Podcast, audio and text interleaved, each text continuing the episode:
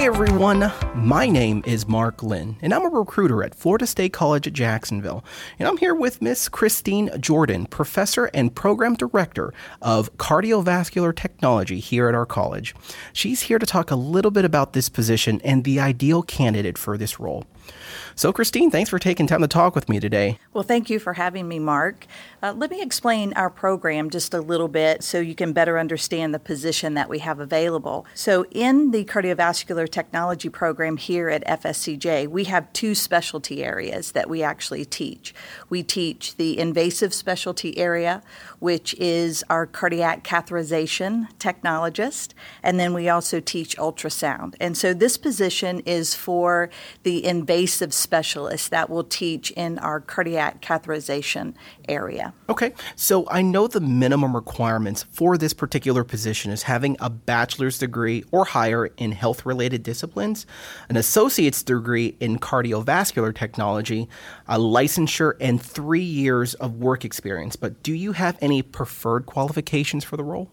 Well, we always prefer teaching although this is the health related field, and by our careers, we're not educators. We are specialties in our field. So, certainly, teaching experience is a plus a lot of people who work in our field don't realize that they do have teaching experience. So we do have area hospitals that work with our students that are preceptors. And so if you've been a preceptor at one of our area hospitals, then that is considered teaching experience as well. Understood. So what does that look like in regards to a work schedule? So the work schedule is lighter than what you would work in the field. So we are contracted for two semesters and then you are required to have a minimum of 10 office hours. So that's usually probably somewhere around 35 hours a week.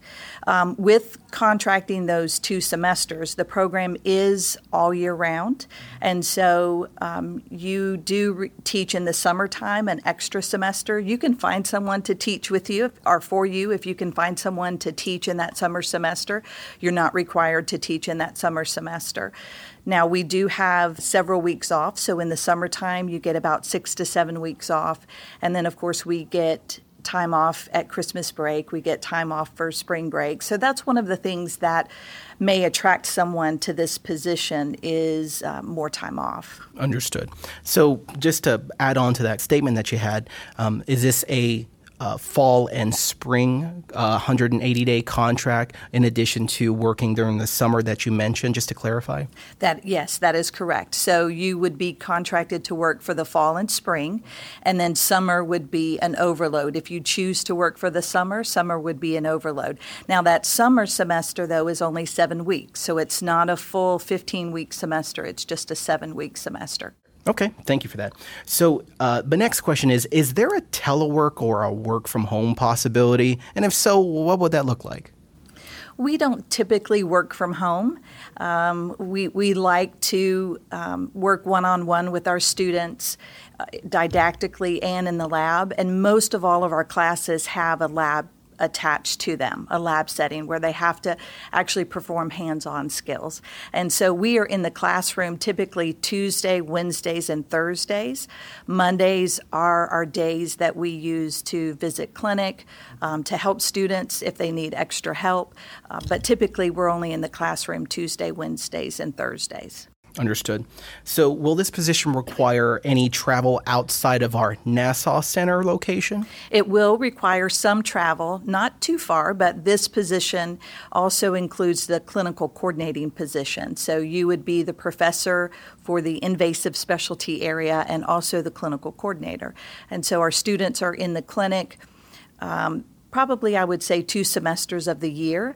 And so that would require you, again, on Mondays to visit the clinic or on Fridays to visit the clinic and see how the students are doing in the clinical sites. Okay. So now that you've let us know how a candidate can succeed in this position, can you tell us what tools are available in order for the candidate to succeed in this role? Sure. I, I would say probably the most beneficial would be uh, teaching information because, again, we are in the health related field. We're not educators by trade. And so we have to have that passion for teaching.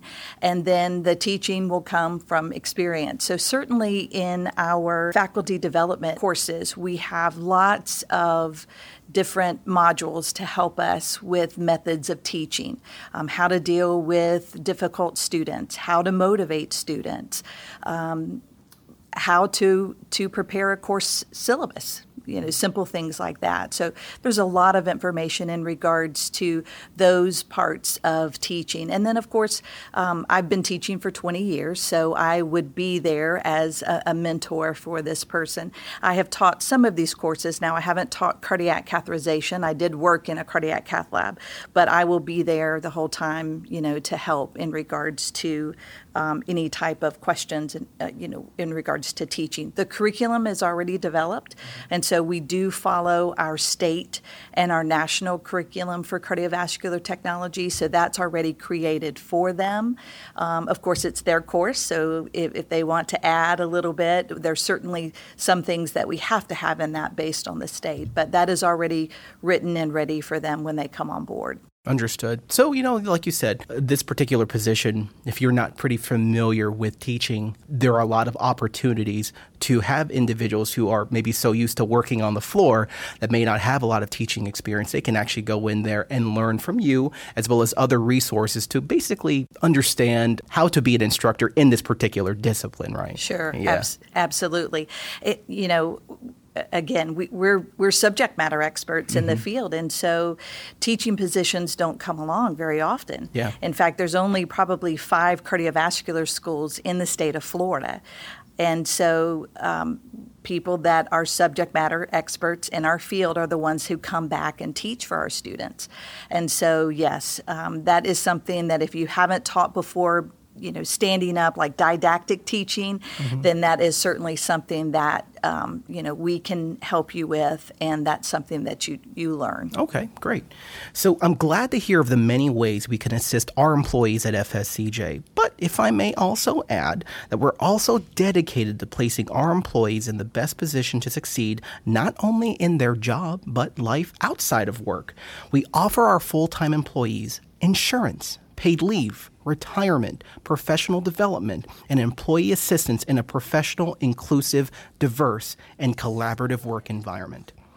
So, Christine, I know we agree that the cardiovascular discipline area has always been such a lucrative area to be in, especially now.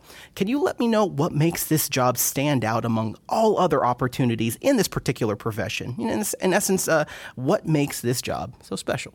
Sure. Yeah. So we, you know, I know this sounds cliche, but we are actually saving lives. We deal with patients who are having heart attacks, and uh, time is of the essence when you're having a heart attack because certainly that's a sign and symptom is someone can die from a heart attack. So the cardiovascular field is very rewarding uh, heart disease is the number one killer in the United States. And so um, it, it's just very exciting. My grandfather died of a heart attack at 51. And so it's very exciting for me to be in this field, to feel like I'm giving back to um, teaching these individuals to be not just okay in their field. We want them to be great in their field. All right, Christine. Well, I appreciate you giving out personal experience on why this particular position is, you know, so special, not just to you, but for the um, for our students that are learning um, in this particular discipline. Okay, so I now want to steer the conversation a little towards you now. So I know I'm putting you on the spot, but as the program director for this particular position, what can you say is your leadership style? And in other words, what should the candidate expect from you as their director? Sure. So um, I would be working side by side with this instructor.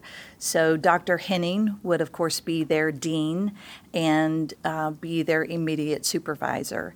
Um, but working side by side with me, I just have a passion for teaching. When I go into the classroom, I get excited about going into the classroom. And so I think that with a new instructor coming on board, that certainly they can see the excitement from me and they can see the, ex- the excitement that comes from our students as well, getting excited about the field.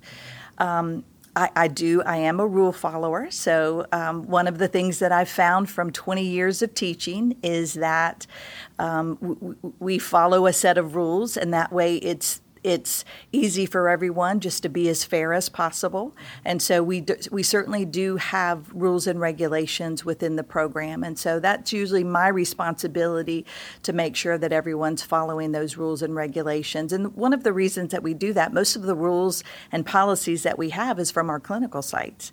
Is that our clinical sites will say, you know, we want someone who is dependable, who's timely, who um, is here um, who's a hard worker, who's teachable, who's coachable, you know, those kinds of things.